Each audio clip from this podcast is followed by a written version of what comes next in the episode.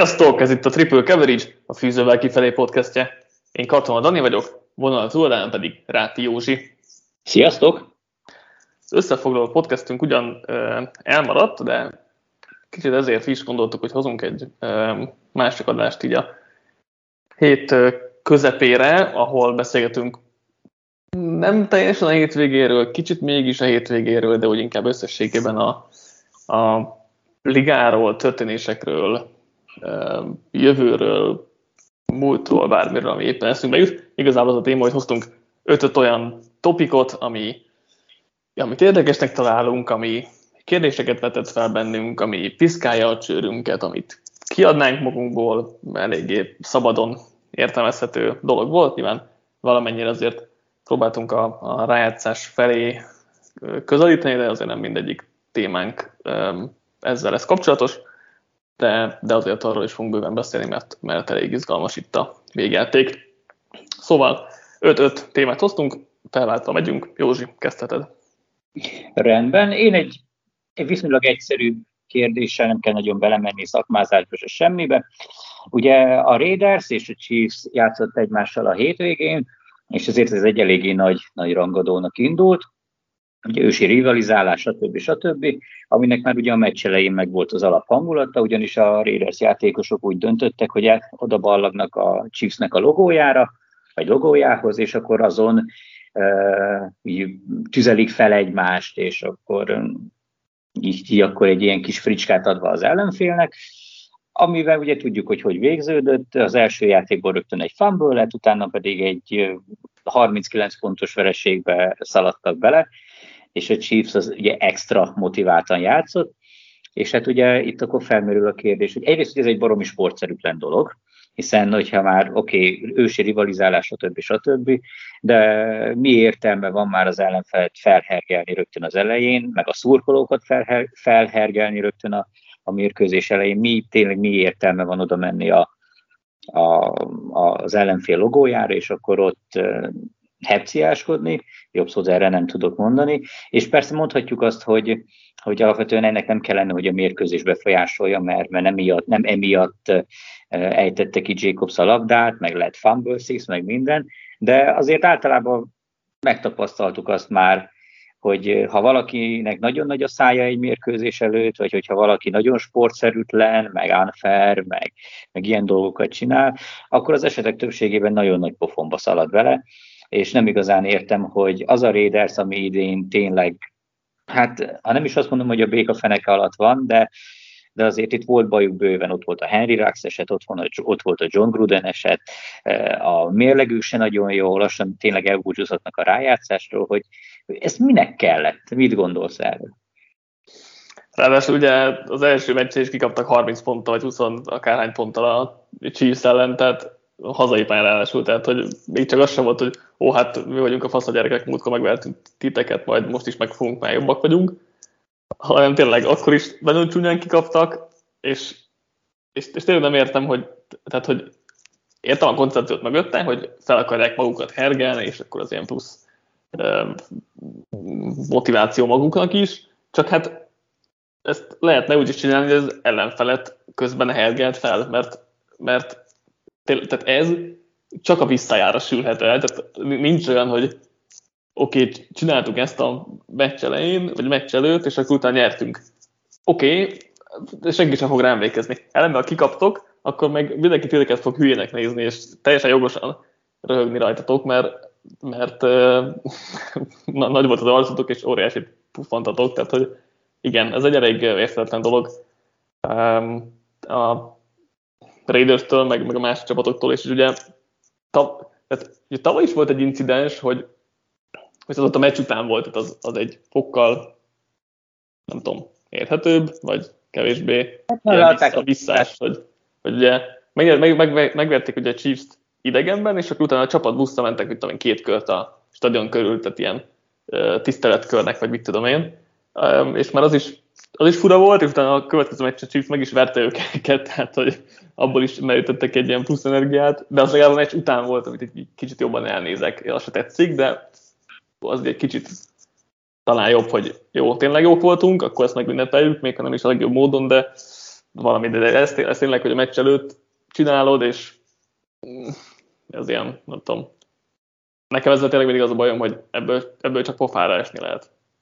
Pontosan, és ugye az egészben az a probléma, hogy, hogy így már tényleg nem vagyok sportpszichológus, de nem igazán látom annak a, az előnyeit, hogyha az ellenfelet felhergeled. Nyilván de egyrészt annyira soha nem fogod tudni őket felhergelni, hogy full elvakultan vörös függöny lejöjjön, és akkor teljesen idegből játszanak, és akkor hibákra kényszerítsék őket, vagy hibák születsenek ebből, hanem éppen, hogy csak picit felpiszkálod őket, hogy jó, akkor most már, hogyha éppen ott ők, akkor egy fokkal nagyobbat ütök, meg talán egy picit jobban igyekszek. Tehát ez, ezzel a, az ellenfél provokálásával csak azt érik el, hogy hogy ők is pont ugyanúgy felspanolódnak, mint ők. Tehát ezzel hogy az ellenfélnek általában jót, vagy úgy jót szokta szerintem így pszichológiai szempontból tenni, és mi tényleg azt látjuk, hogy azok, akik pofáznak, vagy, vagy így hergelnek, azok szinte soha nem járnak jól. Tehát tavaly, azt hiszem tavaly volt ez, amikor Juju eh, még a Steelers játékosaként azt mondta az összes Brownsosra, hogy mindenki ilyen no name, meg ismeretlen, meg senki, meg stb. És aztán ugye azt pont a rájátszásba verték őket agyon meg. De neki volt ilyen... Titans Ravensnél is volt valami logón taposás, vagy nem tudom, valami ilyesmi. Még lett a vége. Vagy visszatér megint Juju-ra, ugye emlékszünk, ugye a Bengals, és ott táncikál, igen, ez is egy logon táncikálás volt, és ugye a következő meccsen meg ugye pont ki is kaptak akkor a Bengals, azt hiszem az egy, nem tudom én, tizenvalahanyas Bengásztól kapott ki a Steelers, úgyhogy ugye az elkapott ki is ütötték, és fumble is lett, meg tehát fumble six, mert pontosan nem emlékszem, de, de hogy, hogyha feltehető az ellenfelet, abból jól nem jöhetsz ki. Tehát ez tényleg abszolút nem értem ebben a, a rációt. És azt sem értem, hogy hol vannak ilyenkor az edzők, hogy akik azt mondják, hogy jó, srácok, ezt ne, vagy, vagy hogy milyen lehet a kontroll ott abban a csapatban, hogy akkor azt mondják, hogy, hogy oké, csináljátok, amit akartok. Egyébként ez simán visszavezethető Grudenre, mert ő tényleg ez a fajta ember volt, aki, aki nem félt attól, hogy beszóljon a másiknak, meg akár még támogatta is, hisz tavaly nyilván ezt a buszozást nem lehetett volna megcsinálni, hogyha ő nem hagyja jóvá. Úgyhogy hát most ennek egy szép pofára esés lett a vége.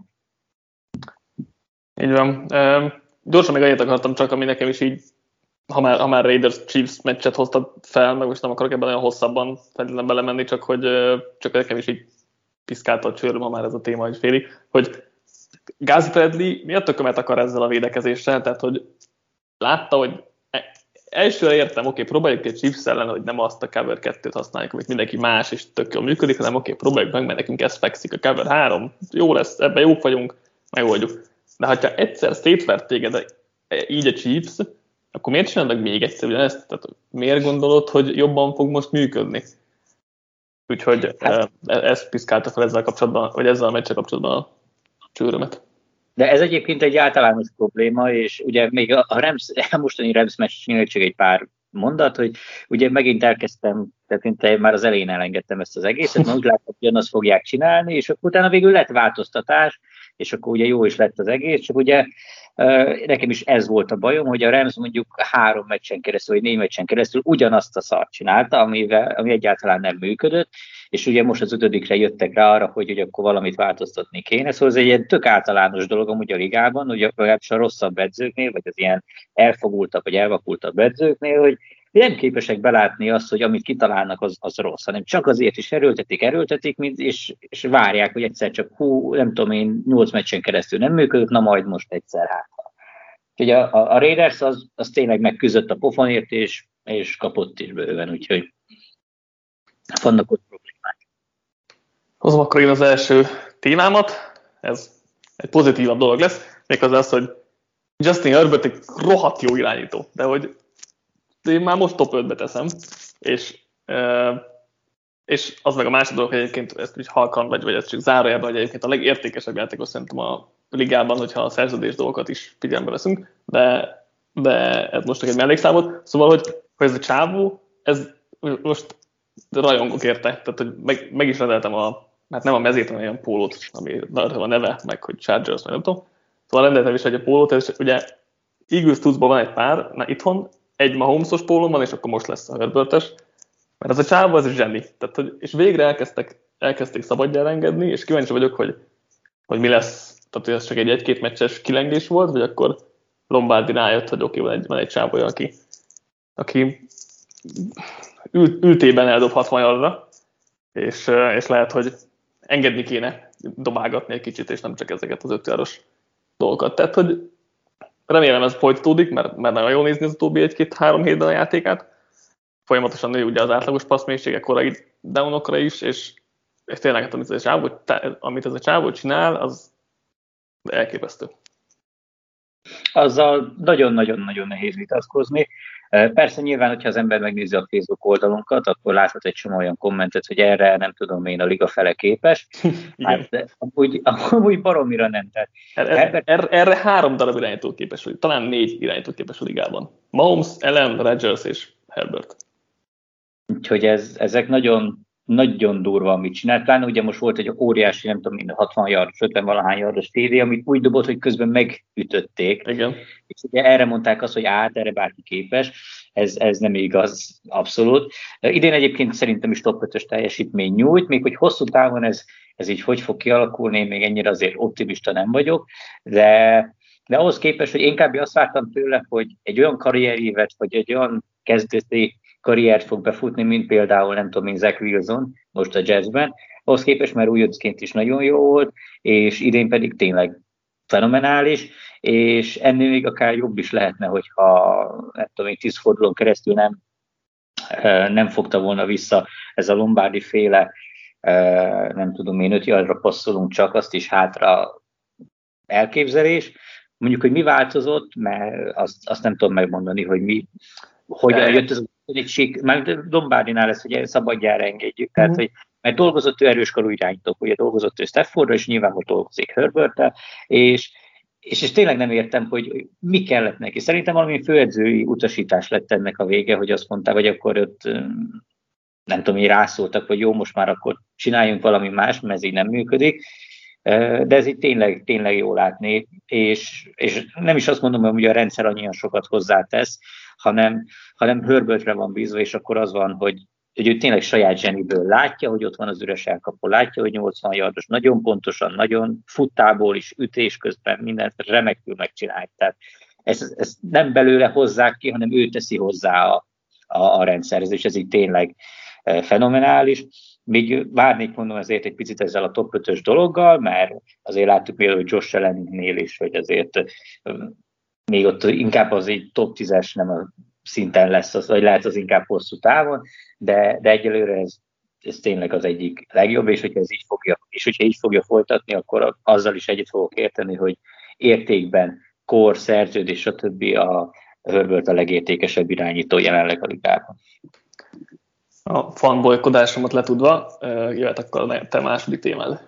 Na, ez egy érdekes kérdés lesz, ami szerintem nagyon sokakat foglalkoztat. Ugye az NFC-ben, ez egyébként nyilván az EFC-ben is nagyon szoros a rájátszás mezőnye, az NFC-ben is egyébként pont ugyanígy van, csak picit másik, picit megfordítva, amíg az EFC-ben rengeteg pozitív mérlegű csapat van.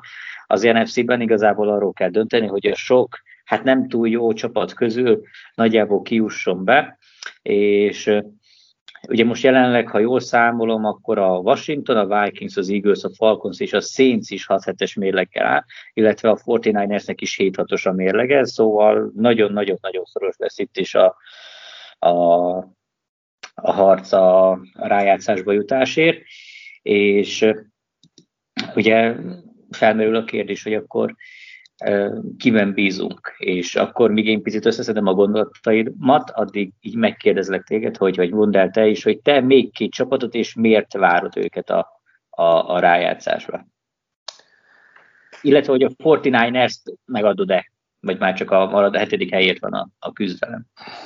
Hát itt leszimulálgattam itt a maradék négy fordulót a ESPN-nek a playoff masínjában, és a Fortiners nálam magabiztosan végül 10 hetes mérleggel jutott be, ugye, ha nézem a sorsolásokat, akkor az úgy néz ki, hogy Falcons, Titans, Texans, Rams, azért itt kettő győzelmet azért borítékolni lehet nagyjából. A Rams ellen ugye elég jó szokott lenni a matchupjuk, vagy azt a Rams általában veri Shanahan és a Titans is azért most nincs éppen egy túl jó formában, tehát én most itt három egyel kalkuláltam végül.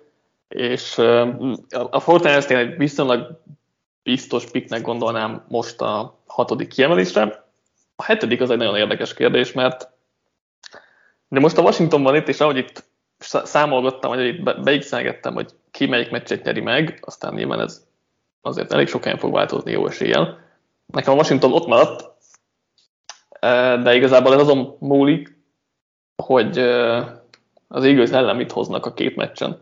Most ugye egy-egynek írtam be, mind a kettő csapat megnyeri hazait, akkor a Washington van ott, de ha az Eagles megnyeri mind a kettőt, amit nem tartok egyáltalán elképzelhetetlen, elképzelhetetlennek, akkor már az Eagles van ott, de, de nekem még a Washington, ami, ami valószínűleg igazából ugye a Vikings még, ami, ami, amelyik odaérhet, nekik viszont a sorsolások az ugye úgy néz ki, hogy Bears, Rams, Packers, Bears, jön a Vikings bárkivel bármit játszhat, szóval az benne van, hogy 4 0 végeznek meg, hogy 0 4 is. Én egy 2-2-t hoztam ki, és akkor tiebreakerben a Washington jobb. Nagyjából, hogy én is eléggé hasonlóan gondolkoztam. Ugye a 49ers tényleg, ha már csak a Falcon, a kötelezőket hozza, és akkor a Falcons és a Texans elleni meccs jön, akkor ugye 9-6 találnak, vagy majd mennyire igen. fognak el? 9 igen, és igen akkor ugye 9-6-tal, és a kettő akkor 9-8-as mérleggel. Én nem látom az összes, a, a többi csapatban az, hogy legalább három meccset fognak nyerni, vagy nem látom két csapatban is azt, hogy három meccset fognak nyerni. Ráadásul ez gyakorlatilag lehetetlen is, ugyanis a, a, a, bocsánat, a Washington és az Eagles az, az konkrét, konkrétan ugyanaz a sorsolása, mind a ketten játszanak egyet a, a cowboys egyet a giants és ugye egymás ellen játszanak kettőt, szóval ezt ami nem tudom, hogy sikerült kihozni azoknak, akik a menetrendet rakták össze, hogy a, az NFC East-et így összesorsolták. Érdekes lesz, vagy legalábbis izgalmas lesz, egy kicsit ilyen roncs derby feelinggel, de itt ugye egy ember már egy, egy csapat alapból kiesett, mert itt már nem lesz mind a kettőnek kilenc, nyolcas a mérleg, ugye akkor így, hogy most már 17 meccs van. A Falcons az ami még mindig ott van, és a, az egy, ez egy könnyű mérkőzés köz a Lions ellen lesz, mert ugye játszanak egyet a saints tehát itt is amúgy eléggé kiütik egymást, szóval a, a 49ers én is egy eléggé biztos picknek gondolom. Most megnéztem, a, van ugye a 538-nek ez a playoff projection dolga, és hogy ha a két kötelezőt, mint Falcons, Texans, azt megnyeri a Fortnite, akkor 77% esélye ott lesz a rájátszásban, még ha ki ugye a Titans-től és a Rams-től. Úgyhogy... Hát ez, ez szinte biztosra vehetjük. Szerintem ez a 77 százalék, ez még egy ilyen nagyon óvatos becslés is, mert, mert hogyha a kettő kötelezőt hozza Senehen, akkor, akkor nem, nem, tényleg nem látom annyi azt, hogy lesz még két csapat legalább, amelyik kilenc győzelmet fog szerezni. És akkor ugye visszatérve erre, tehát ugye a Falkos és a Saints is játszik egymás ellen, a Saintsnek egy picivel könnyebb a sorsolása, már amennyiben mondjuk a Panthersből kinézzük azt, hogy akkor ők is gyengébbek lesznek, meg a Dolphins is azért nem tűnik olyan erősnek, bár, bár azért a formájuk jó, szóval már csak a sorsolás erősségét nézve is azt mondanám, hogy a Falcons és a Saints az, meg ugye a tiebreakerekbe se állnak jól, ők, ők nem, és akkor itt tényleg az a kérdés, hogy a Washington Eagles, Vikings hármasból ugye kijut be. A Vikingsnak szerintem, de tényleg az a bajom a vikings hogy ők konkrétan felveszik az ellenfélnek a szintjét, a jó csapatok ellen jól játszanak, és általában kikapnak a rosszak ellen, meg rosszul játszanak, és itt is inkább kikapnak. Szóval itt, itt tényleg bármi lehet, de nem látom ebben a, a, az egységben azt, hogy ebben a csapatban azt, hogy, hogy meg tudnák nyerni. Egyébként a Saints, Saints nézem most, hogy Saints azért bejuthat. Oké, okay, a Buccaneers től tételezzük fel kikapnak, de egyébként ők mindig jól játszanak a Buccaneers ellen, de oké, tételezzük fel, hogy az vereség, de a Dolphins, Panthers, Falcons trió azért az verhető, még hogyha a Panthers sem, vagy a, a Saints sem áll jó erőkből, és akkor ez egy 9-8, és akkor tiebreaker jobbak a Washingtonnál, um, és de az Eaglesnél viszont nem jobbak, tehát az egy ez érdekes. De miért? Én nem, nem nincs előttem a tiebreaker, csak ha jól láttam, akkor a Washington az már csak NFC csapatok ellen játszik, a Saints viszont még a Dolphins ellen is játszik, és így is rosszabb a mérlege. Tehát, hogyha ugyanolyan mérleg, akkor a konferencián belüli mérleg nem a Washington. De lehet, hogy közös meccsek, nem tudom pontosan melyik tiebreaker, de az, az ESPN-nek a playoff masinja szerint, hogyha beütöm ezeket az eredményeket, akkor a Saints jön ki hetedik kiemeltnek, de ennyire nem mentem utána. Hogy Aha. Hát akkor ez még egy érdekes dolog lehet, bár én Na, fura. Jó. Nem néztem utána, mindegy, hogyha csak már Mondj egy, mondj egy tippet, mondj egy végső tippet. Fortnite elég kijutna. A 49ers az biztos, és én is egy picit a Washington érzem jobban, és azért ő mindössze azért, mert az Eagles ellen jobb meccsaknak gondolom. Szerintem az összes többi meccs ugyanazt a mérleget fogják hozni, a dallas mind a kettő kikap, a Giants megverik, és, és legalább minimum egy egy-egyet lehoznak, és akkor gyakorlatilag az a forgatókönyv valósul meg, amit ugye te is jósoltál, hogy egy ilyen 8-9-es, 9-8-as mérleggel valahogyan a 49 a, a Washington fog bejutni. Most kicsit kezdtem bebeszélni magamnak, hogy a Saints fog bejutni amúgy. de, de, de, nem tudom, nem tudom melyik, melyik lenne a legjobb opció. Ja, folytán szerint is biztosnak gondolom. Nem mondom most a saints talán, de mm, igen, el, első, elsőre Washington írtam be, és most, hogy, most, hogy hát még meg, megnéztem még egyszer itt a, a saints talán ők, de ja, necces. Mit az akkor az EFC wildcardról, ha már ez sem most külön téma, de ha már beszéltünk itt az EFC-ről, akkor talán az EFC-ről is beszéltünk, mert hasonló, hasonlóan érdekes a helyzet. Ugye itt meg, itt meg úgy nézünk ki, hogy a négy csoportgyőztes, az, hát mondjuk a Ravens még akár meg lehet előzni, de, de van négy csoportgyőztes, a Chargers szerintem biztosabb ötödik kiemeltnek tűnik nagyjából, de, de akár ezen is lehet még vitatkozni, és utána meg van öt darab 7-6-os csapat, amiből kettő juthat be, meg ott a 6-6-1-es Steelers, amelyikről még talán beszéltünk, 6-7-es Raiders Dolphins, azért már neccesebb, még ha mindegyik meccsüket megnyerik, akkor is talán 50% alatt van az esélyük, szóval inkább, inkább itt a Colts, Bills, Browns, Bengals, Broncos 5-ös, amelyik 7-6-tan áll, meg a Steelers 6-6-1-el, ebből ki fog bejutni, vagy esetleg melyik kettő fog bejutni, és mondjuk esetleg a Chargers-t vagy a, vagy a Ravens-t kimered-e venni az egyenletből? Hát ugye a Chargers az, az most ugye egy győzelmi előnyben van, és játszik még a texans a Denverrel és a raiders és ha csak még a chiefs ki is kap, egy tíz, szerintem a tíz győzelem mindenképpen meg lesz, és a többieknek viszont ez nem lesz meg, mivel egymás ellen is játszanak. Úgyhogy szerintem a Chargers az a nem annyira biztos tip, mint mondjuk a, a Rams az NFC-ben, de, de azért én azt nekik megadom. A, a 7 6 között viszont már érdekesebb a kérdés, és ugye még a steelers is lehet számolni, hiszen csak egy fél győzelemnyire vannak a, a, a 7-6-os mérlegtől, viszont játszanak a titans a chiefs a browns és a ravens tehát a Steelersnek lesz a legnehezebb sorsolása.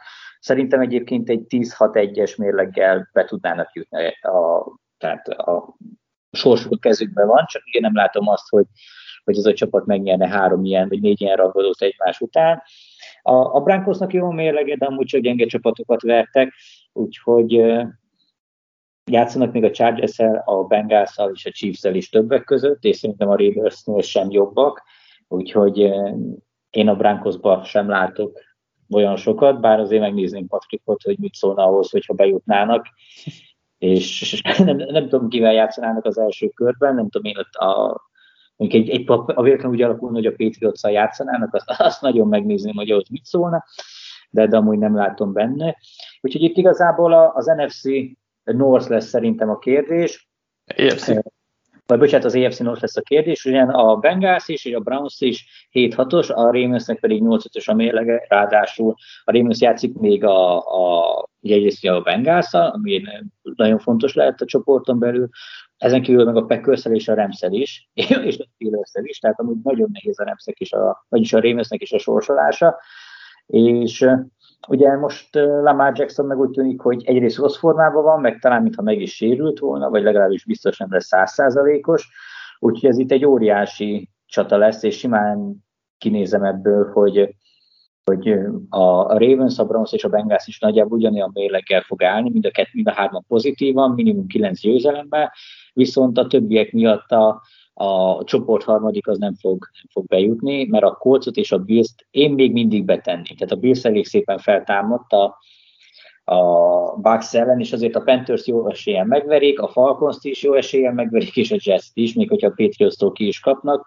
A Colts meg, oké, okay, a Cardinals és a Patriots elleni meccs az, az eléggé necces, de a, a Raiders és a Jaguars megint az, az szinte a kötelező kategória, én nem nagyon látom, hogy ez az offense, meg ez a coaching ez ne tudná hozni. Úgyhogy ha most kellene egy ilyen szkenáriót vázolni, akkor szerintem hát nem is tudom, én mondjuk azt mondanám, hogy a Browns megnyeri a csoportját, a Ravens bejut a wildcardon, a Chargers is bejut, és mellettük is a Colts és a Bills. És akkor a Bengals hiába teljesít erőn felül, de nehezebb sorsolás és az inkonzisztensek teljesítmény miatt bennük nem látom azt, hogy megvalósítják. Várj, még egyszer, most az, hogy Browns nyer egy csoportot, a Ravens akkor kiesik? Nem, a Ravens is. A Ravens az bejut, de mert a, a Bengals az meg megverik. De, Tehát, de akkor a Chargers, Bills, Colts, Ravens duo nem tud bejutni a három helyre, hogyha a Browns nyeri a csoportot. Ja, bocsánat, akkor, akkor igen, akkor, akkor most így, ahogy lepörgettem magamban, akkor azt mondom, hogy a Ravens kiesik. Hm. Akkor, akkor jogos, és szép lett volna a nyolcadik kim bejutnak, de én most nem látom ebben a Ravensben azt, az elmúlt hetek Ravensében nem látom azt, hogy, hogy meg tudná, hogy tudná, nem tudom én, két-három győzelmet hozni a Packers, a Bengals, a Rams és a, a Steelers ellen. És a Browns azt hiszem oda-vissza megvert őket, nem? Vagy csak oda? Egy, egy. Hát nem tudom, nincs, nálam a, nincs előttem a playoff machine, hogy ezt most leszimuláljam, de most, hogyha tippelnem kellene, akkor azt mondanám, hogy az a, a jelenlegi három wildcardos csapatok tovább jutnak, meg könnyű a menetrendjük, viszont a Browns az be fogja előzni a Ravens-t. Én a Broncos írom ki első, vagy a Browns írom ki elsőként, ezek nem tudja, oké, okay, kiírtam én is a, vagy leírtam én is a, a Broncos-t, mint hogy, mint hogy kiesnek, de utána én a Browns-t mondom, hogy szerintem ők nem fognak bejutni, szerintem nem, nem elég jók. Egyszerűen a, az offense az, az nem, nem igazán működőképes, és, az, és azért nekik sem olyan egyszerű a sorsolás, hiszen uh, Packers, Steelers, Bengals, meg, meg Raiders, ebből egy mondjuk egy kettő-kettő összejöhet, tehát az végül is reális, de azért még úgyis a 9-8 az, az necces, ott akkor tiebreakerek majd dönteni. Nekem ez a Browns most nem, nem hozza azt, amit, ami kéne ahhoz, hogy playoff menjenek. A Bills az nálam is egyértelmű, mert a három meccset azt, azt mindenképp hozniuk kell, tehát, tehát ők nálam is bejutnak a hatodik helyen. Egyébként nálam a Chargers megelőzi a Chiefs-t a csoportgyőzelemért, kis for fun, és akkor a Chargers második kiemelt, Chiefs ötödik kiemelt, de ez nyilván lehet pont fordítva is. És a hetedik kiemelt, meg, meg az AFC North, het, hetedik kiemelt a Colts jött be, és negyedik maradt a, maradt a Ravens, de, de ez a Ravens uh, Bengals meccsen fog uh, dőlni, ha uh, olyan van, de nincsen. Akkor, azt, akkor nem arra gondoltam, hanem a végén, végén a Ravens Steelers, ha a Steelers azt is behúzná, akkor már a Bengals van nálam a negyedik helyen, de ha a Ravens nyer utolsó kört, akkor meg Ravens ott marad.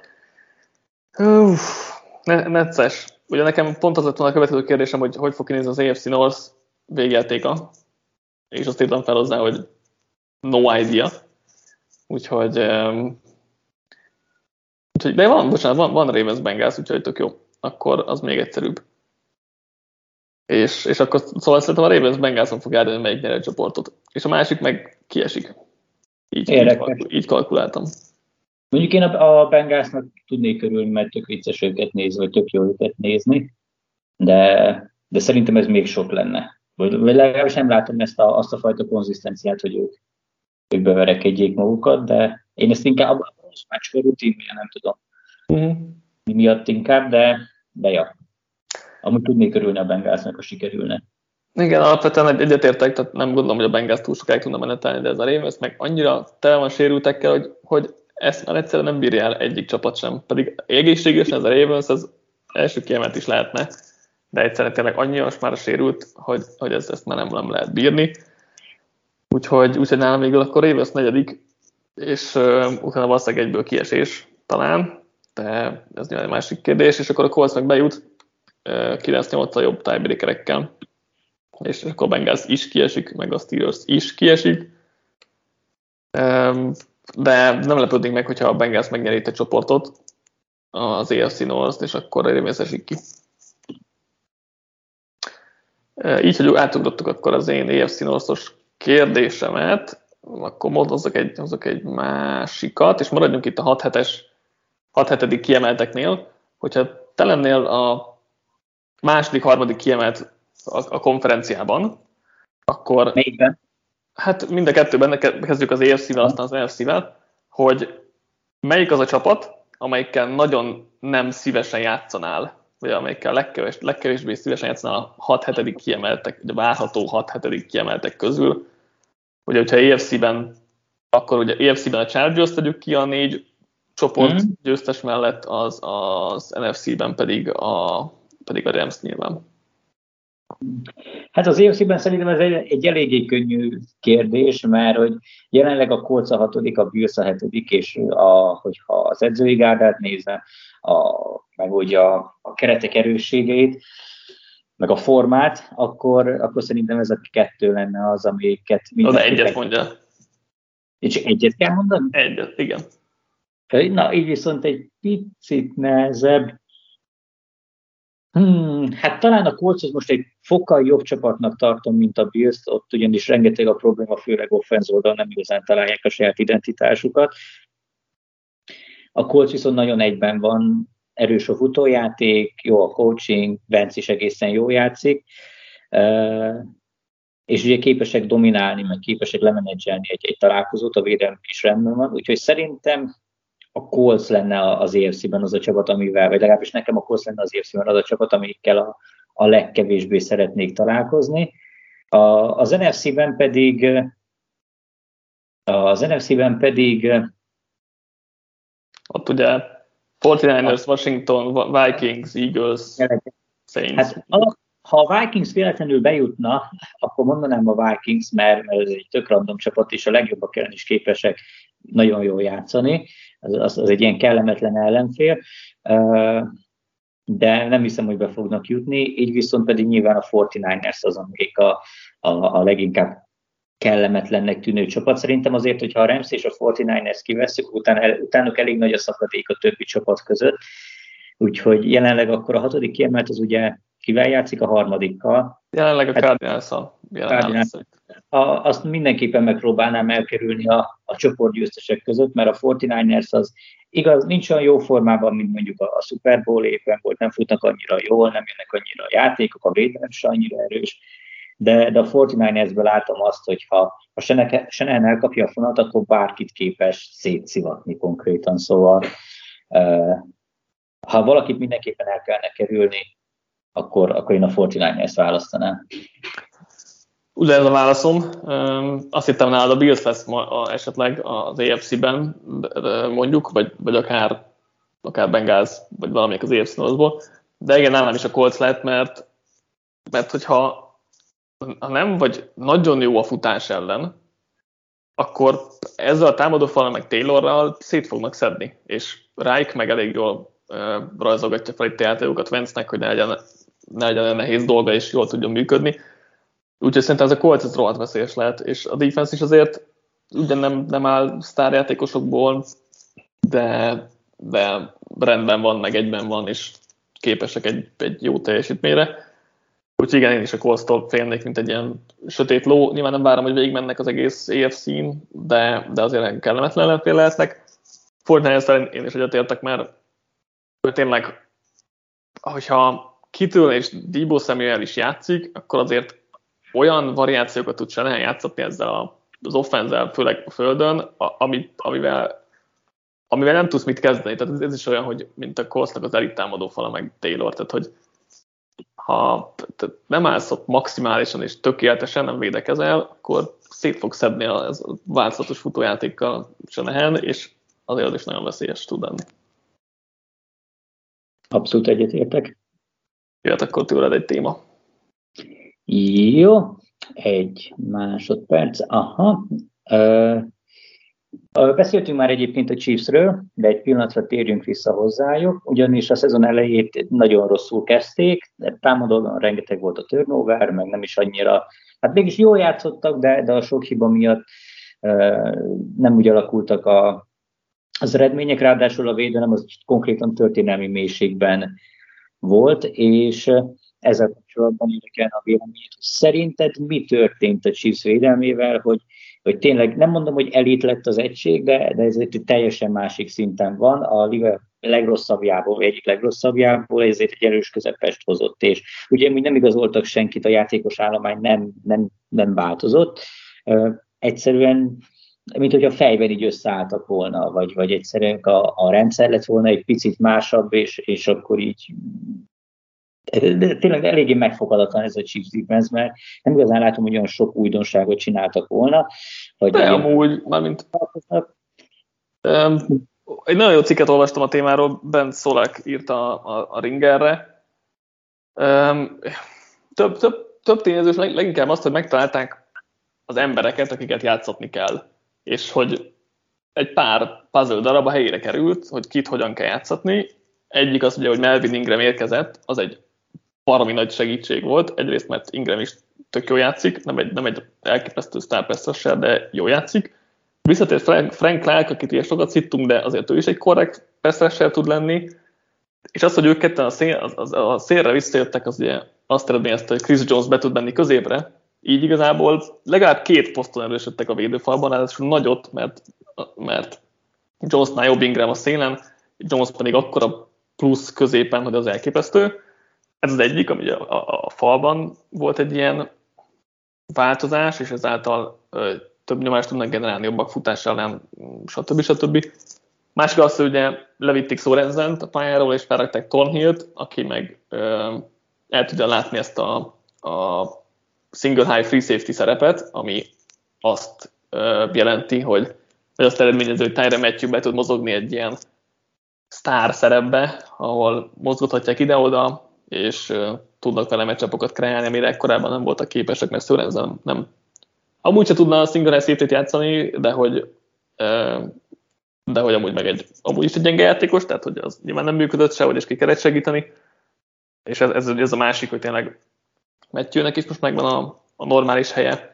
És linebacker sorban ugye most, most még a próbálkozás fázisa van, tehát ez a következő lépés, hogy a linebacker sort kitalálják, mert Ugye berakták Nick Boltont, aki futás ellen jó coverage kevésbé, most egyre többet játszik Willi Gay, aki meg coverage jó és futás ellen kevésbé, tehát itt, itt most még tesztelgetnek, és akkor fejen dime-ban Sörensen linebackerbe, aki ott, ott azért nem elveszett annyira, mint hátul.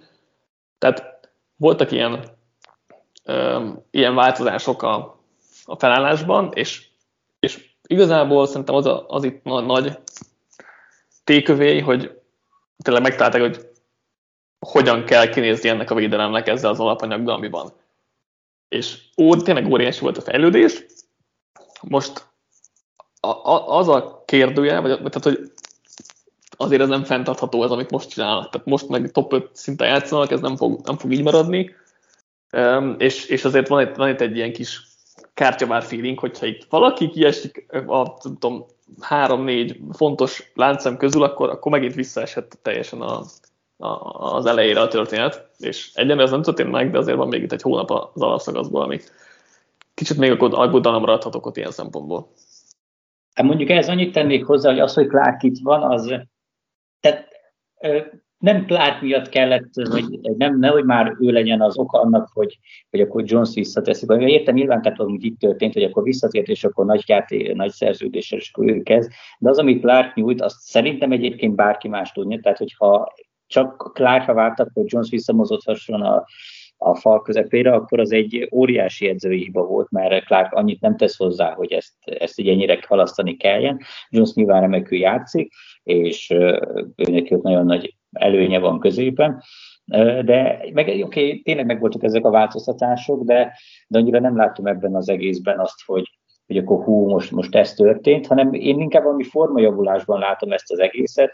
Most, hogyha meg, például különösen a secondary-ben, Ingram egyébként tényleg jó, vagy jó fogás volt, de hogyha megnézem a secondary tehát gyakorlatilag mindenki ilyen top 10-es, meg top 15-ös szinten játszik az elmúlt fordulókban, és azért nem azt vártuk, hogy mit tudom én, mondjuk Mike Hughes e, ilyen közeledi szinten játszodjon, vagy a, vagy a 2019-ben draftolatlan Fenton is ilyen jó legyen a slotban. Tehát itt, itt hirtelen elkezdtek jól játszani, meg ugye Vard is nagyon jól játszik a szélen, pláne legalábbis önmagához képest mindenképp. Úgyhogy Oké, okay, változtattak kicsit, kicsit az emberállományon, meg, meg így próbálgatták, hogy akkor ki, hogy mit. Egyébként a linebacker még így is borzalmas, tehát Hitchen Szergéje, meg oldal, meg tehát ez tök mindegy, hogy variálod, ők rosszak amúgy. De valahogyan így, így elkezdett működni. Talán inkább azt mondanám, hogy egyre több lett a nagy játék, vagy megjelent ez a nagy játék faktor, ami az első hetekben teljesen hiányzott, és, és meg főleg cool szituációkban tudnak fellépni, ami, ami még inkább egy ilyen mentális dolog, és nem tudom ki ott náluk a sportpszichológus, mert én ezt nem, nem elsősorban védelmi, koordinátori teljesítménynek gondolom, meg nem egy Clark visszatérésnek, meg Oké Szörenzennek a lecserélése az amúgy tök, tök jogos volt, de hát ez meg egy ilyen triviális dolog, hanem így, így valahogy, mintha fejben jobban összeálltak volna. És egyébként ez az offenzre is igaz, hogy, hogy fejben, mint hogyha teljesen máshol lennének, sokkal kevesebb a hiba, mármint az, a ki nem kényszerített hiba, nincsenek túldobva a labdák, nincsenek fölösleges turnover érő passzok, nincsenek fumble eltűntek, hogy, hogy nem tudom, mint elmentek volna bulizni, és akkor kiengedték volna a, a gőzt, és akkor gyerekek csináljuk úgy, mint a most kezdődne a szezon, teljesen új alapok, felejtsük el ezt az egészet, és, és ez így működne. És, nem, és ami a defensen nagyon, de az offenzen is látszik azt szerintem, hogy, hogy, hogy mentálisan sokkal sokkal, sokkal jobban együtt van a csapat, így felhájpolták egymást, vagy, vagy nem tudom, de, de most egy nagyon pozitív spirálban vannak, és ez így gyakorlatilag mérkőzésről mérkőzés. Miért? Mármint az offense, az hol van, hol van jó? Raiders ellen jók. Amúgy a Broncos ellen feltettek 15 pontot, a Dallas ellen 19-et, a Packers ellen 13-at, a Giants ellen 20-at, tehát, hogy a Titans ellen hármat, hogyha most megyek még vissza, tehát, hogy az offense nem, nem megy, Raiders, meg Raiders ellen jó, mert Raiders borzasztóan védekezik ellenük, de hogy az offense nem működik, továbbra sem. Nincs itt, szerintem itt, itt nincs, nincs nagy formajavulás, egyszerűen a Raiders én, ne, én, én, nem azt mondom, hogy formajavulás van, hanem hogy, hogy nincsenek meg azok a, a a hibák, amit, mert mondjuk, ha megnézed a szezon elét, akkor meg tök, tök sok pontot szereztek, meg tök sok yardot szereztek, de viszont általában elveszítették a meccseiket, mert mindig jöttek a, a hibák, de gyakorlatilag megverték magukat. Most viszont, oké, okay, nem, Most nem csak simán szarok, igen, valóban.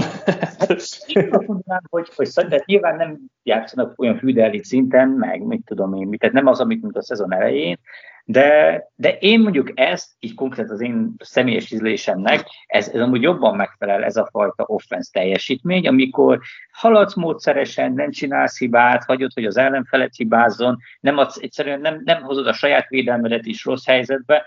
Szerintem amúgy ez összességében egy, egy kifejezetten korrekt nem tudsz 20 pontot szerezni egy meccsen, csak a Raiders az nem egy jó offense teljesítmény. Hát ez meg, erre megmondhatod azt, hogy akkor meg úgy vannak, hogy nem kellett meg. Tehát mondjuk a Giants ellen azért annyira nem kellett izgulniuk attól, hogy 20 pont. A Packers ellen nem volt Rodgers, hanem egy lavot kellett kordába tartani. Oké, okay, persze. Akkor még szarok voltak, hát. okay, akkor elismerem, tehát lehetett volna ennél jobban játszani, de amúgy meg, meg nem kell. Tehát most én inkább azt mondom, hogy ebben a csapatban több van, mint amennyit kihoztak belőlük, de azt meg nem akarom elhinni, hogy hirtelen a védelem feljavult, mert, mert nem tudom én, ott egy kicseréltek két embert, az offense pedig a Titans elleni vereség után meg összezuhant, és vagy akkor az, azzal a vereséggel kezd összezuhant, és akkor nem tud 20 pontnál többet feltenni.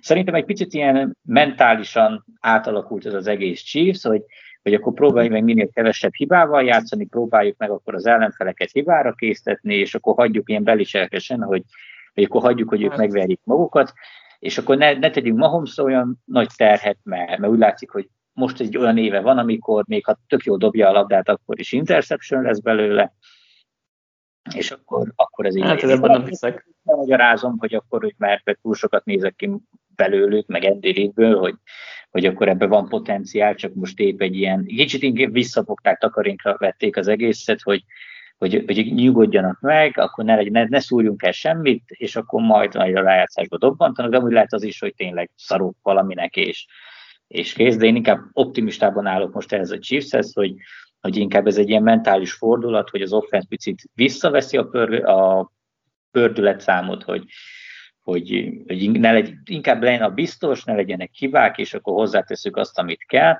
A, az, a defense pedig így, így hirtelen fel, meg, és jól játszik, és nem hozzuk a defense nehezebb helyzetbe. Azt hiszem egyébként pont a, a, a Broncos elleni győzelemnél volt az, hogy az első drive-ban, nem tudom, csináltak 15 játékot, Mahomes átlagos passzmélysége meg 3 yard volt. Szóval én Persze, mert Fangio védelem, és nem engedik a, tehát, hogy nem engedik Jó. a közepes védelmet. Azért, azért, azért ez a Fangio védelem nem annyira jó, messze nem olyan jó, tehát ennél azért, a lány... megnézed az utóbbi heteket, akkor szintelenül lesztek Prescottot, Herbertet, meg Mahomes-t az az úgy szerintem elég jó.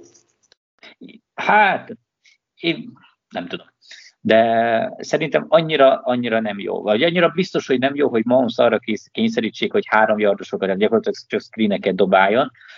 Szóval szerintem ez, ez én ebben látok tudatosságot a Chiefs részéről, nyilván nem tudom, hogy mi jár Andy Ridék fejében, nem látom a playbookot, a gameplan, hogy akkor náluk így, így mi megy, de szerintem ez egy ilyen tudatos biztonsági játék, kicsit konzervatívabb játék az offense részéről, mert tényleg annyi hiba, tehát tudtak haladni a szezon első felé, de annyi hibát csináltak, hogy, hogy az meccsekbe került. És szerintem ez látják, látják, hogy hogyan védekezik őket, nyilván ehhez alkalmazkodnak és próbálnak rövidebb játékokkal haladni, mert, mert ez a válasz arra, hogy elveszik a mélyeket, és erre próbál Andy Reid és Mahomes is válaszokat találni, és ezek azok, hogy akkor, akkor három yardos passzmélységgel megyünk végig a pályákon értem a gondolatot, valószínűleg jó gondolatok, meg próbálnak tényleg megoldásokat találni, ettől még ez nem működik. Elhiszem, hogy van benne potenciál, és hogy e, én sem akarok a chips ellen fogadni, hogy ez nem fog összeállni itt még a következő egy hónapban, de egyelőre ez még nem, nem, nem működik ez az offense. Lehet, hogy fog, el, el tudom képzelni, e, egyelőre ez most még nem e, működik. A defense-nél azt akartam még, hogy egyrészt, hogy megnéztem Frank Elk, mióta visszatért a sérüléséből, a hetedik legtöbb nyomást generálta a ligában, többet, mint mondjuk Miles Garrett. Szóval azért Clark pesszásban jó, jó játszik.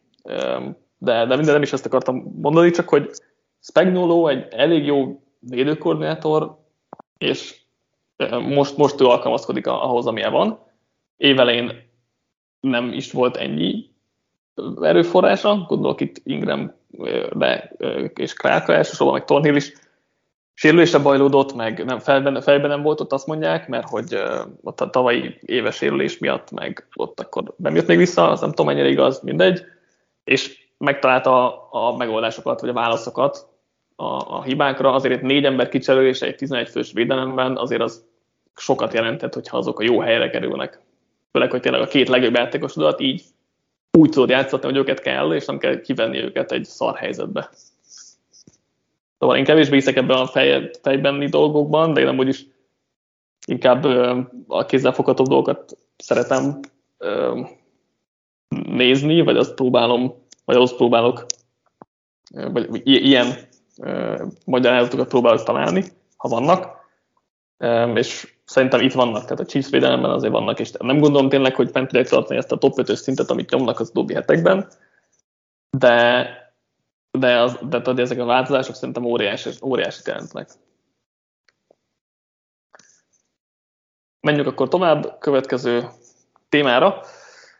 Kevésbé playoff, de most ugye én, én azok egyet. Nekem az, az itt a tékem, hogy szüntessük meg Urban mert mert amit, amit ez a csávó csinál, ezt, ezt nem lehet egy NFL csapat közelébe engedni, és nem lehet Trevor Lawrence közelébe engedni. Tehát, hogy a, a, most amikor ugye héten kijöttek, hogy minden, minden uh, edzőjét lúzernek nevezte, meg megkérdőjelezte az önéletrajzukat, meg, meg mit tudom én, egyrészt ő nevezte ki őket, tehát, hogy a jövőre való tekintettel lehet érdemes megnéz, megnézni az önéletrajzukat előre.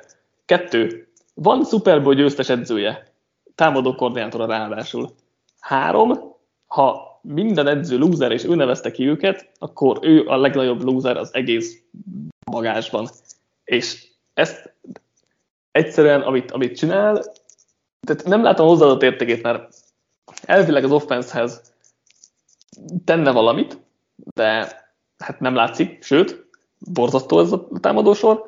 Uh, séma szinten tényleg egyértelmű, hogy nem hoz, pluszt a csapathoz. Ugye csapatépítésben is ő, a, ő, ő hozza a végső szót, és láthatóan nem sültek el jól az, az őszi, vagy mi ezt tavaszi igazolásai, és ugye elvileg kultúrát építhetne, de hát nem, nem hogy semlegesen kifejezetten káros kultúrát épít, és nem értem, hogy ha, ha nem rúgják ki, akkor Setkánt is el kell valahogy távolítani a Jaguars éléről, mert ez így tehát hogyha nem rögök ki öbben máját, és nem látja, hogy itt mi folyik a csapatnál, akkor az is óriási probléma, és tényleg, tényleg ha jövőre is öbben már lesz edző, akkor kalapkabát az egész Jaguarsnak.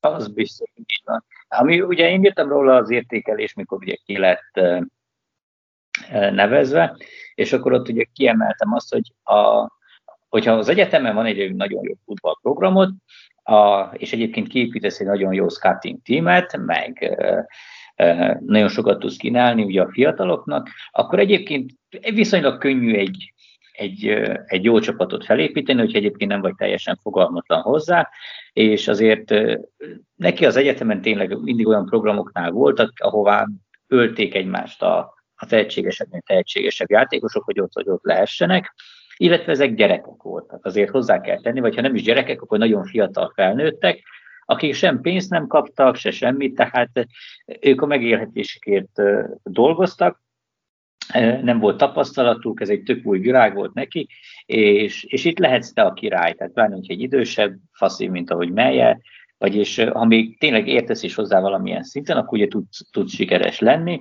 és, és ott működik ez a hype ez a, ez a sztárság, mint az, ugye az egyetemen ugye beszéltünk a, a, az LSU-s professzorral is, hogy, hogy azért ott, ott megvan ez a sztárfaktor, meg hogy mindenki menő, meg valami, és akkor nyilván ez igaz a futballedzőkre is, hogy körül vannak rajongva, és, és én elhiszem, ehhez hozzászólsz, még valamilyen szinten sikeres is vagy, és akkor azt gondolod, hogy te vagy a helikopter. De az NFL-ben nem így működik. Csapatot sokkal nehezebb építeni, meghatározott számú draftpicked van, meghatározott számú költségvetésed van a játékosok igazolására, és ez sokkal komplexebb ez, a, ez az egész. És uh, Meyer úgy jött ide, és ez már rögtön az elején látszódott, a, a, akár a draftnál, akár a, a, a szabadügynök piacon, hogy, hogy ő, ő elhitte azt, hogy, hogy itt tényleg ő a helikopter, aki kapott egy 10 milliós szerződést, nem tudom én, ezer évre, hogy, hogy akkor ő majd megcsinálja, aztán így rácsodálkozott az egész. És amikor valakinek ekkora az arca, meg ekkora az egója,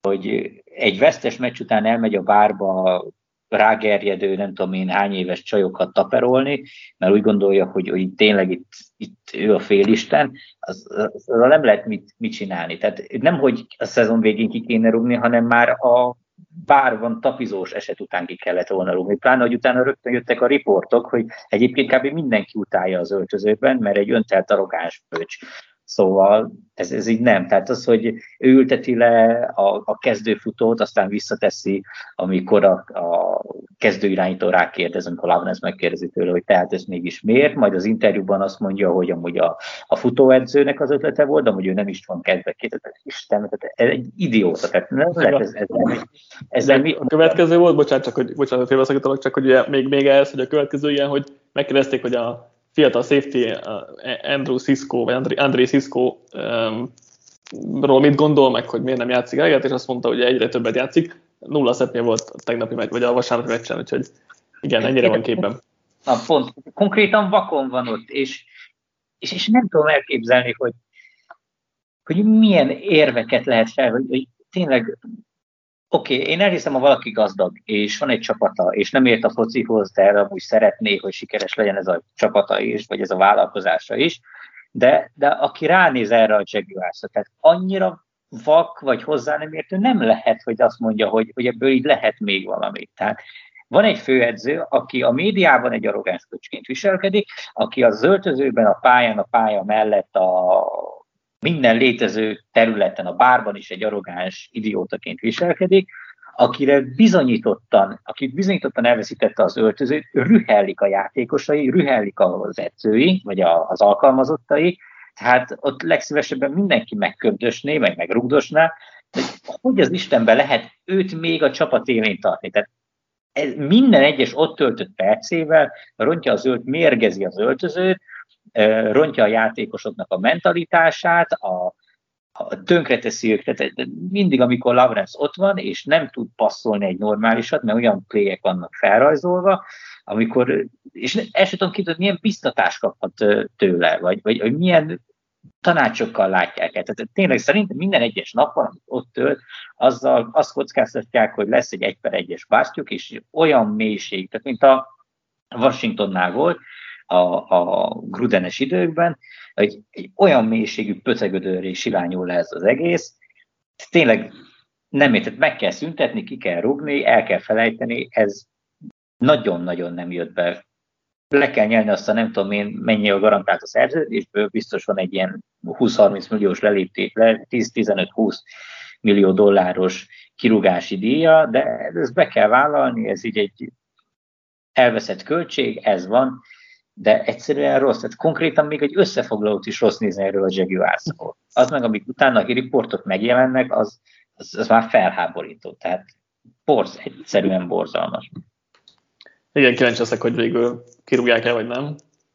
Nem, nem mernék fogadni egyik oldalra se jelenleg, tehát hogy a logikus nyilván az lenne, hogy rúgják ki, de kinézem Kánból, hogy nem lépi ezt meg, mert nem tudom, mert ami, amiért Jack Easterby is ott maradt a Texansnál nagyjából. Következő téma, neked negyedik, vagy már ötödik vagy már nem tudom követni? Szerintem a negyedik, még kettő van nekem, úgyhogy uh-huh. uh, Beszélünk, ez egy, annyira nem lesz olyan hosszú szerintem, mert mégiscsak egy szín. Ugye megint felmerült az, hogy hogy Russell Wilson elégedetlen, ugye az off-season után, most nem még az off-season, az off-season se vártuk meg, és akkor, hogy ő el szeretné, hogy cseréljék, meg megint megnevezett három csapatot, amikkel szívesen menne, és akkor ott akkor belemenne ebbe a no trade uh, mi ez kitételnek a, a megszüntetésébe az ő esetükben. Nem is említem, a Saints volt, a Giants, meg a Broncos.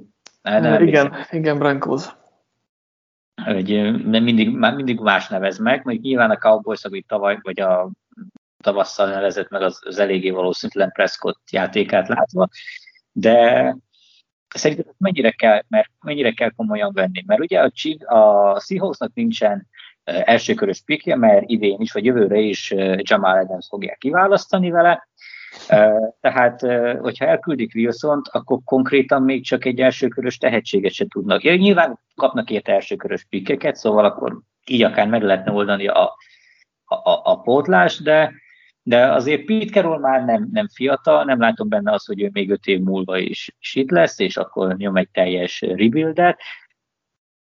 Én nekem valószínűnek tűnik az, hogy, hogy inkább valahogyan meggyőzik hogy, hogy maradjon még egy vagy két évet, nem tudom, aztán még egy évig tart a szerződése. Hát mondjuk az meg utána kockázatos, utána ellenérték nélkül eladod, egy, egy franchise a végtelenségig, ez egy ilyen nagyon, nagyon faramúci helyzet lesz. De nem nagyon ilyen 50-50 nálam az, hogy most elcserélje de wilson és akkor megpróbálsz Pete Carroll, ahogy már kitartasz Pete Carroll mellett, akkor egy, egy ilyen rebuildbe kezdeni, vagy akkor megpróbálsz még erősíteni valamilyen módon, akár a piacról, akár megint még vagy két-három elsőkörös pikket a következő évekből elcserélsz, mert ugye hát, ha jön valamilyen erősítés.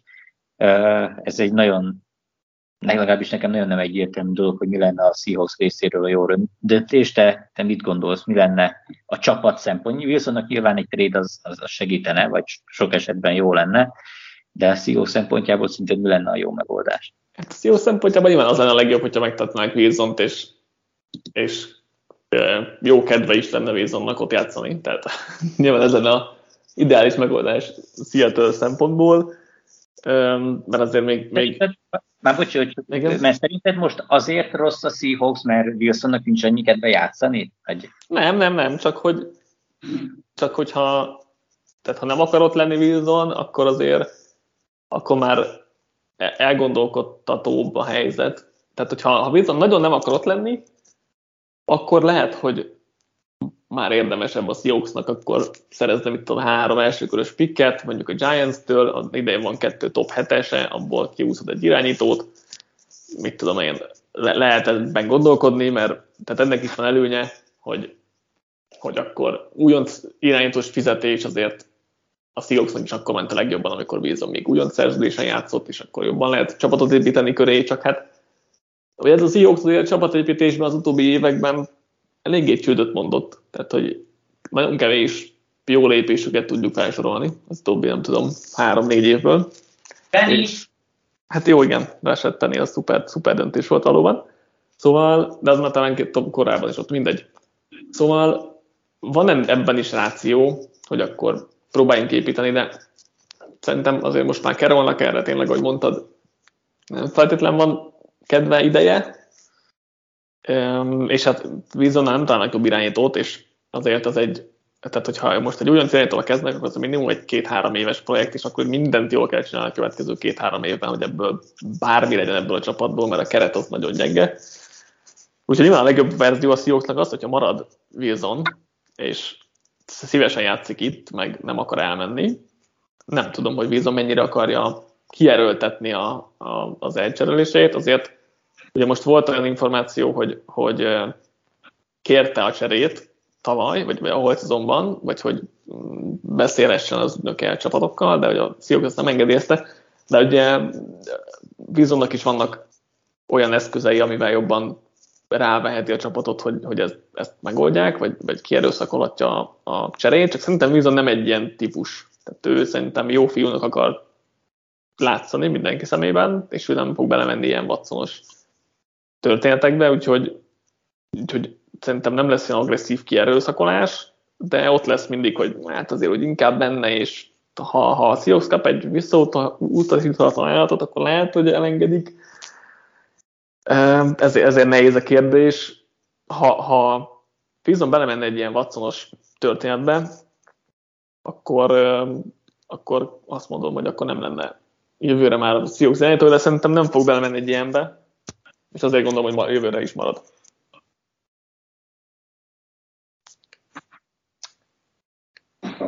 Ha nincs hozzáfűzni valód. Nem, ezzel nagyjából. Jó van, akkor jövök én a következő témával, nekem már ugye az utolsó. Ez pedig az, hogy... Várjál, várjál, szerintem nem az utolsó. Mert, de utolsó, mert ugye nekem a... Mert, mert ja, kivettük a EFC North végjátékot, mert azt belevettük a AFC Playoff Picture-be.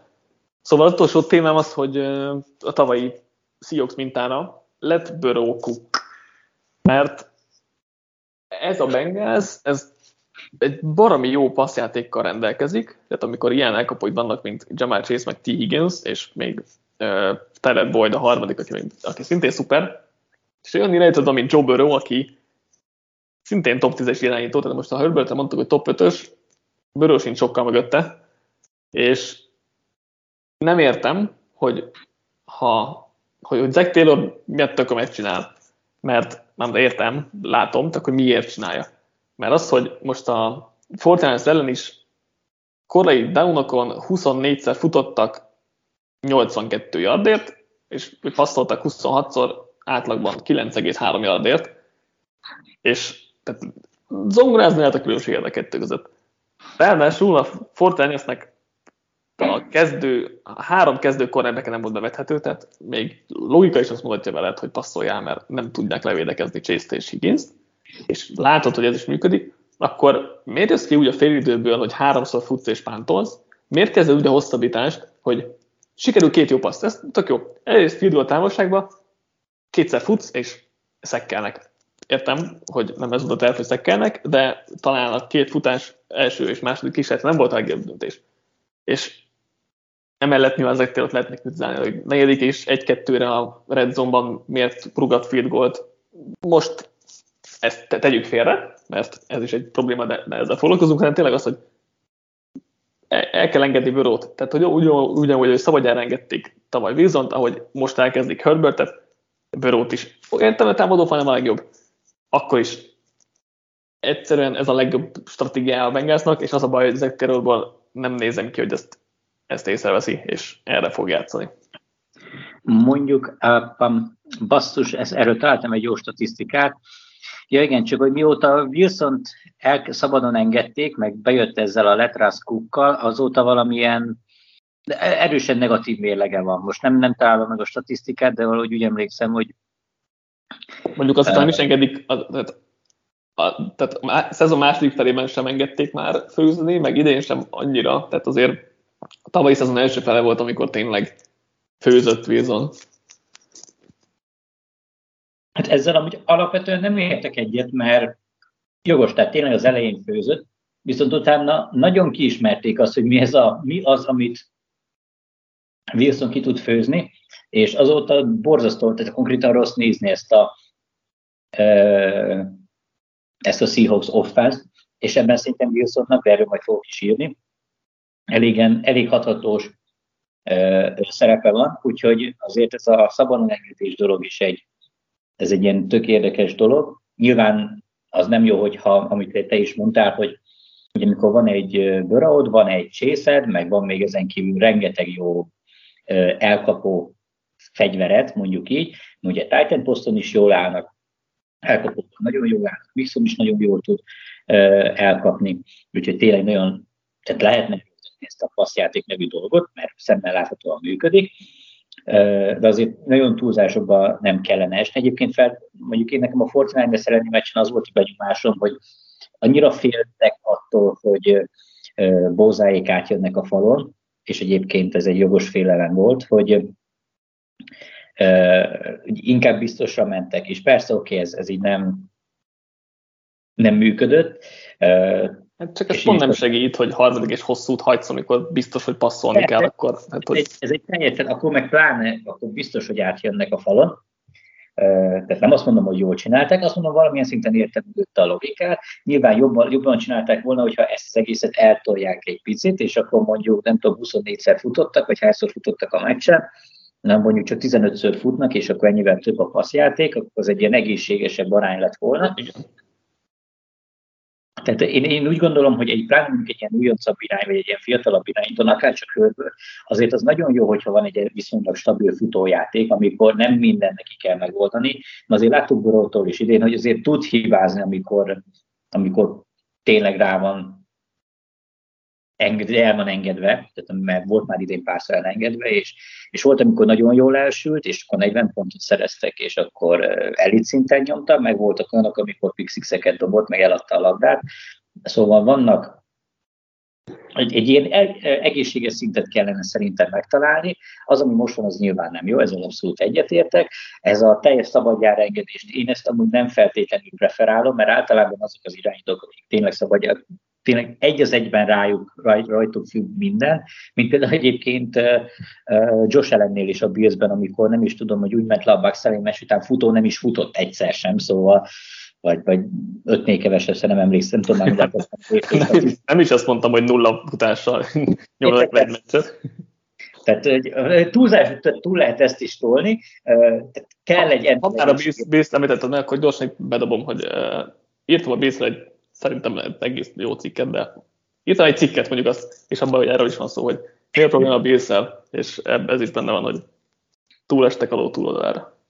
Igen, tehát a lényeg az, hogy egy ilyen egészséges szintet kellene valahogy megtalálni. A Bengalsnál egyértelmű, az abszolút egyetértek, hogy nincs meg ez a szín. E, túlságosan konzervatíva nagyon sok esetben, nem csak a játékhívással, hanem, hogy te is mondtad a negyedik, de a szituációknál is.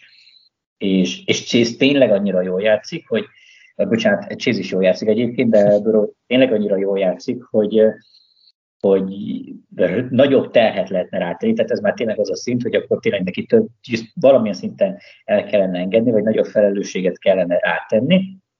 Hogy ez Taylor meg fogja adni neki, vagy ez már egy menedzsment el fog beszélni, az egy érdekes kérdés.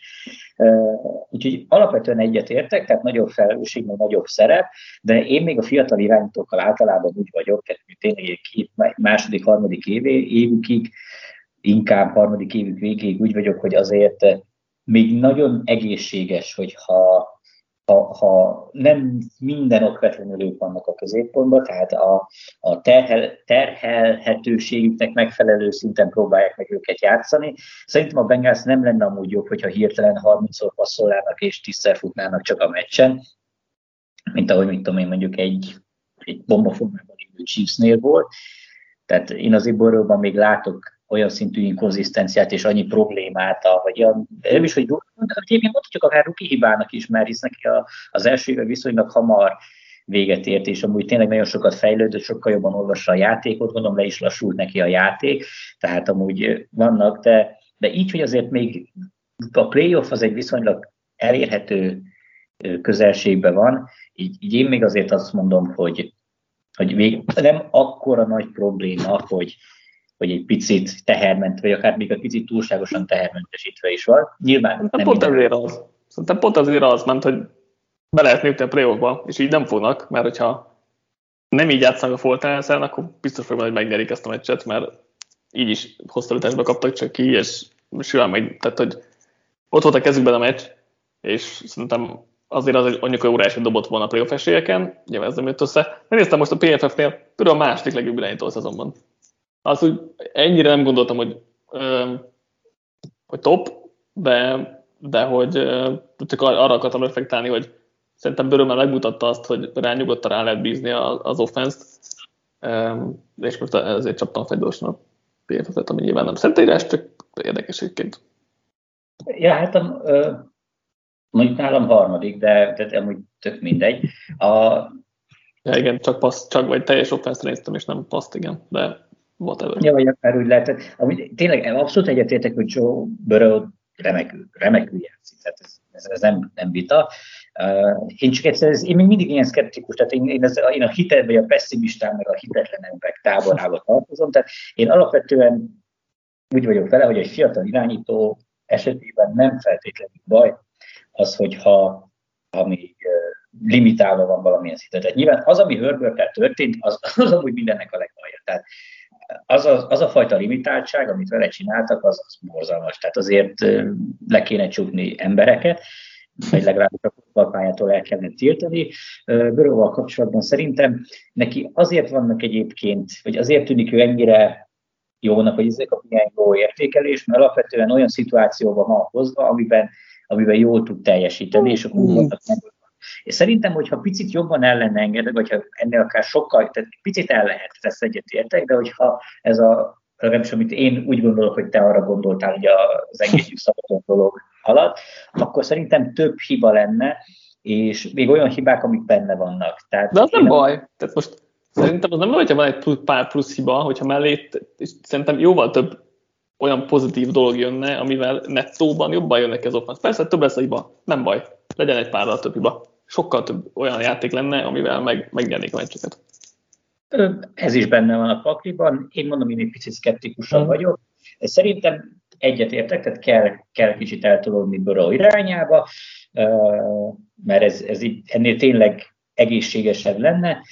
Abban nem értünk egyet, hogy milyen értékbe kellene, de, de úgy kifejezetten jól látni azt, hogy ezek a fiatal irányítók, akik, akik az utóbbi időben bejöttek, nyilván az idejévet még, még ne számoljuk, mert, mert az, az még ugye kérdés alatt áll, még hogyha meg Jones egyébként tök jól játszik is, de úgy tűnik, hogy az efc egészen jól beválogattak, vagy bevásároltak tehetséges irányítókból, úgyhogy most simán, tehát hogy egyébként, hogyha azt mondtad, hogy Herbert a legértékesebb irányító a, a, a ligában a kora, meg a szerződése miatt, uh-huh. hát szerintem nagyon ott van a top 2, top 3 környékén most. Abszolút, igen. Ez igen. Szerintem Burrow nincs sokkal lemaradva Herberttől sok minden szempontból. Szerintem Herbert egy jobb irányító alapvetően, nem, nem sokkal, de igen, tehát hogy újon szerződés, és Burrow is egy top hát 8-as irányító, mit tudom én, és akkor most ott rendezze mindenki sorba, hogy akarja. De igen, tehát hogy mind a top 8-as irányítók, innentől kezdve, mivel ők 30 millióval kevesebbet keresnek, mint a többiek, ezért igen, tehát ők, ő a két legértékesebb játékos az NFL-ben valószínűleg, ha ilyen szempontokat is figyelembe veszünk. Jöhet akkor az utolsó témád. Jó, az én utolsó témám mi is volt? Ja igen, ez egy neked kedves téma. Értékeljük a, a Carson Wentz cserét. Ugye nyilván az igaz oldaláról ezt, ezt lelövöm, mert ezt sok nincsen beszélni. Ugye a playoff hely már megvan, meg beszélni talán valami öt snappet kell még a pályán töltenie, és akkor a, még amúgy is száz százalékban garantált lesz az első kör. Miközben nyilván ez egy első kör vége lesz így jelen állás szerint, vagy hát legalábbis egy top 20 kívüli de azért mégiscsak ez egy tök jó biznisz volt az Eaglesnek. Na, de inkább beszéljünk a, a, a Coltsról, vagy legalábbis ez az érdekesebb. Te mit gondolsz? Egyébként felszeg a statisztikái tök jó, de mennyiben, vagy te hogy látod, mivel te amúgy nekem tudom az egyik kedvenc irányítód, vagy az egyik kedvenc játékosod, még mindig, hogy, hogy szerinted mennyi az ő hozzáadott értéke ahhoz, hogy ez a Colts most rájátszás helyen van, és hogy hosszú távú szint, vagy hosszú távon tényleg lehet ez egy ilyen jó biznisz, és akkor ez egy új kezdet, és akkor tényleg nyom egy ilyen Ryan Tenehiles karrierhívet, hogy akkor nagyon lement a mélybe, és akkor most feltör, és akkor lesz egy ilyen stabil, a liga első felébe tartozó irányítója a Coltsnak. Ugye az alapkérdésre, hogy értékeljük a cserét, vagy hogy megérte mondjuk a Coltsnak a csere, azt mondom, hogy igen. Főleg, ha tényleg be is jutnak a playoffba. Mert Vence hoz egy normális szintet, nem hoz top szintet, tehát nincs, nincs, nincs top 10-ben egyértelműen, de ott van a liga közepén 13-16, mit tudom én, hova helyeznénk éppen. Szóval hoz egy stabil, jó szintet, amit nem egyszerű találni egy-egy szezonra, ellenben hosszabb távon valószínűleg ennél többet szeretnél egy irányítóból, hogyha ha nagyon nagy babérokat törsz, és nyilván mindenki azt szeretné. Szóval Vence hoz egy korrekt kötőjel, vagy per jó szintet, amivel egy jó csapattal playoffba lehet jutni, egy kört mondjuk lehet is menni talán, és, és erre jó, főleg, arra, hogy, főleg az, hogy Frank Reich egy elég jó rendszert rak köré, stb. De üm, amit, amit gondoltunk is, hogy, hogy tehát nem lesz sosem abban, a, abban az irányító kategóriában, hogy, hogy akkor hogy akkor ő megold mindent, és a hátára veszi a csapatot, és elvezényli egy rosszabb, elvezényli egy rosszabb keretet, egy rosszabb offense is, ez, ez nem lesz benne. Ilyen szempontból nem változott sokat a véleményem, vagy ezt gondoltam róla ugye a holt szezonban is, és nagyjából azt hozza, amit vártam tőle a holt szezonban. Um, nyilván egy a szerződése, ami probléma hosszabb távon, tehát most egy olcsó szerződéssel ez egy nagyon jó dolog lenne. Top fizetéssel azért már, már határesetebb, vagy, vagy nehezebb kérdés ezt, ezt így hosszabb távon nézni, de, de biztos vagyok benne, hogy bele megy tovább a Colts jövőre is, ha ez a kérdés része. Ja, hát az valószínű, hogy vele fog menni. Még most nézem meg a statisztikáit, ez a 22 TD, 5 interception egyébként tök jól néz ki. Igaz, mondjuk a, azért ennél jóval több, tehát szerencsés volt, mert jóval több turnover érő dobása volt, meg azért annyira Hát na, ugye a 18. legjobb irányító, már csak így, a, ha megnyitottam a Pro Football fókuszt, akkor, akkor azt szerint éppen egy picivel jobb, mint, mint Jimmy Garoppolo. Jó, egyébként, hogy... egyébként ugye ö, szerintem azért tud egy, tehát hogy most az idei Vencet nézve azért tud egy kicsit ez negatívba csalni a PFF értékelése, mert ö, nem volt sok hibája Vencnek, de ami volt, az nagyon-nagyon-nagyon csúnya volt. És, és ugye ők ezeket jobb, tehát hogy most ez egy interception TD, a, nyilván beülik a Titans elleni safety helyett interception TD, ez nyilván egy elképesztően pocsék döntés volt.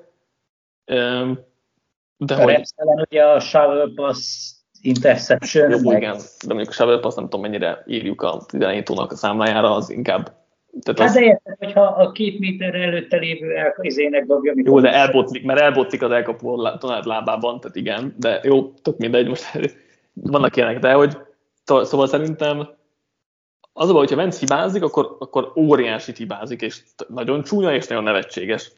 És,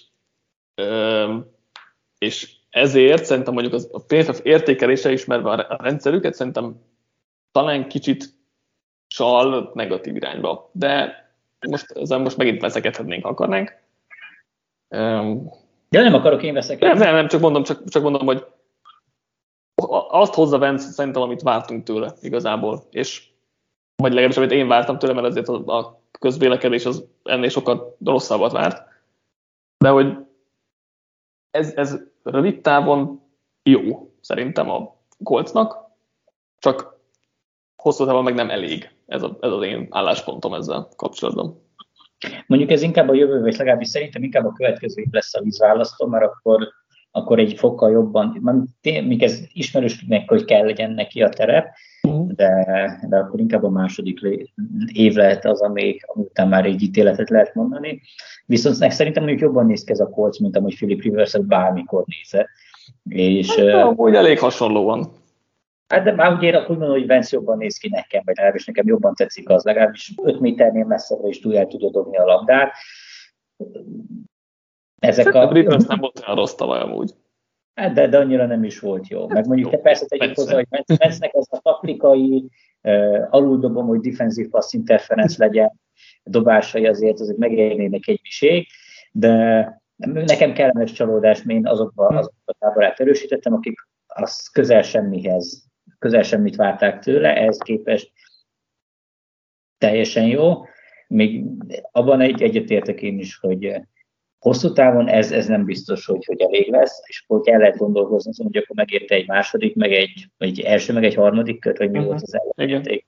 Azt, azt feladnia érte, rövid távon nyilván megéri, de, de ennél azért annél több kellene. Tehát egy, egy, egy top, hát egy top 10 szinthez közelebbi teljesítmény még jó lenne. Egyébként most a fizetése nincs előttem, de már csak kíváncsiság Most megnéztem, 20, hát idén 21 milliót keresett, következő évben 28, 26, 27 milliót, de ugye így áthagyják a szerződését, tehát jövőre még még jövőre is lehet spórolni, majdnem 15 milliót, de ugye ennyi halott pénz, utána már ugye halott pénz nélkül megküldhető. Mm, hirtelen is azt hittem, hogy rosszabb, mert ugye az Eagles szerződése volt előttem, de ugye az Eagles átvállalta a, a leírási bónusz, tehát annyira nem rossz végül is a Colt szempontjából a szerződése, mert most 25 milliót kell évente fizetni, tehát mert nem jó, mondjuk.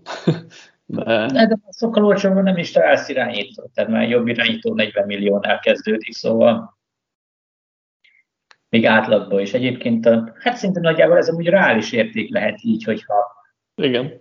Ha, ha azt nézed, hogy mennyit keresnek a jobb irányítók, az, hogy ez, ez elég lesz-e, az, az egy másik kérdés. Nyilván sokkal jobb biznisz volt, mint megadni az ötödik éves opcióját például Sam Darnoldnak, szóval ilyen szinten azért belőrébb vannak. Mondjuk most nézem, hogy Vence már 30 év. Ő milyen 29 éves, úgyhogy, és még csak az ötödik szezonja. Jó vénemberként került be a ligába.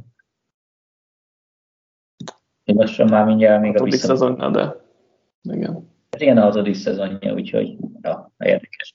De szerintem, hogy mindkét félnek megérte egyelőre a csere, de azon majd még szerintem sokat fogunk vitázni, vagy ez egy elég érdekes vita téma lesz az, hogy Vence hosszú távon megérte a, a befektetést, mert ennél azért egy tényleg többet kellene picit nyújtani. Bár mondjuk, hogyha azokat az óriási hibákat kiveszük a játékából. Hát szerintem azt sose fogjuk. Igen, neki vannak ilyen VTF megmozdulásai, ami ilyen a sajátja. Ezekből a védő hónalat kicsúszásos menekülések, meg bombák mellett, meg vannak ezek a, a, a nem tudom én, beszélek a szerzőben megmozdulása is, de de én, én most tényleg megkövezem magam, megkövetem magam, én ennél sokkal kevesebbet vártam tőle, és, és most, hogyha most kellene ítéletet mondani, szerintem ez egy mind a két félnek win-win szituáció. Rendben. Akkor ennyi volt a mai adásunk. Jó, kibeszéltük ezeket a témákat, kicsit hosszabb is lett, mint ahogy terveztük, de az sose baj. Legközelebb pénteken fogunk felvenni egy karácsonyi podcastet, kicsit lazábbat, viccesebbet, ahogy a 300. adásunkat azt vissza tudjátok nézni YouTube-on is, meg vissza tudjátok hallgatni nyilván a, a mindenféle podcast szolgáltatónál. Szóval ahhoz hasonló adást fogunk így karácsonyra felvenni, és ahhoz várjuk a kérdéseiteket is majd, az ilyen viccesebb, komolytalanabb, választós, stb. stb. kérdéseket. Erre teszek ki egy posztot ma, és, és akkor annak alapján jöhetnek a kérdések, mindenféle off-topic, vicceskedés jöhet, úgyhogy azt, mindenképp várjuk majd, és akkor az a, jobb lesz a, a legközelebbi adásunk is. Most pedig köszi, hogy velünk tartottatok. Még egyszer bocs, hogy nem volt összefoglaló podcast, de most ezzel kicsit pótoltuk talán azt, vagy helyettesítettük inkább. És hát jövő hétfőn viszont tényleg úgy tervezünk mindent, hogy jövünk összefoglaló podcast is. Köszi Józsi, hogy itt voltál, köszi, hogy most is minket hallgatatok. Sziasztok! Sziasztok!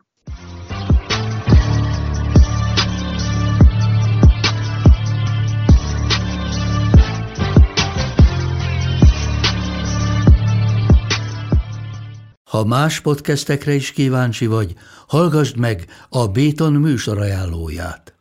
El tudod képzelni, hogy a podcastet, amit éppen most hallgattál, fél év múlva már a mesterséges intelligencia generálja? Mi sem. De ha érdekel, eljött már a gépek lázadása. Hallgass bele az Embertelen podcastbe. Orsós Lajos vagyok, a műsor házigazdája. Egyelőre még élőben. Egyelőre. Fedezzük fel együtt, hogyan ismerkedik, randizik, mesél és vitatkozik Betty és Péter, két teljesen mesterséges intelligencia. Lajos, a podcast címét mond még egyszer, Léci. Oké. Okay. Embertelen podcast. Ez a műsor a Béton közösség tagja.